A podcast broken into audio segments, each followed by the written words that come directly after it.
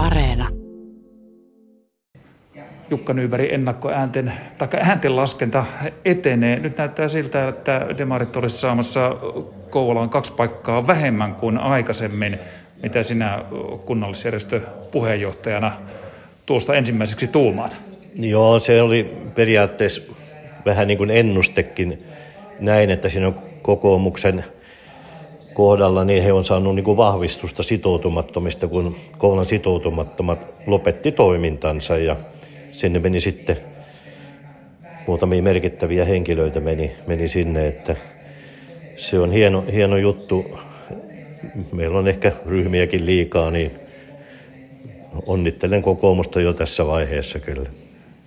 No entäs sitten, siellä on perussuomalaiset kanssa nousemassa aika isoksi vaikuttajaksi, mitä vanhasta konkaripoliitikosta, mitä, miltä, miltä tuo niin kuin näyttää sinun mielestäsi? Joo, sekin oli niin kuin odotettavissa, että heillä on hirveän hyvä ehdokasasettelu ja he onnistu siinä.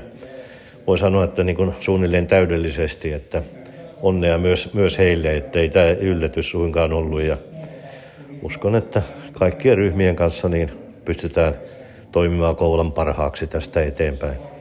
No mitä nyt demareille tämän jälkeen Kouvolan, Kouvolan roolissa sitten? Teillä on vahva mies, kaupunginhallituksen puheenjohtaja päätti jättää tämän, tämän homman, niin missä se johtohahmo nyt sitten nousee? Joo. Vai seisooko se tässä vastapäätä?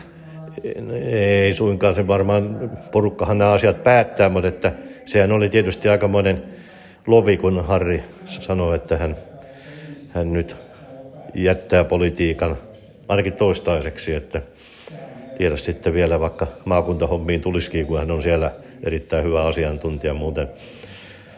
Mutta katsotaan, siellä on, meillähän on hyviä äänimääriä ennakkoäänissä tullut ihmisille kyllä, että mikä se se, on, niin se lopputulema on tässä, että hyvä porukka sieltä on tulossa kyllä valtuustoon.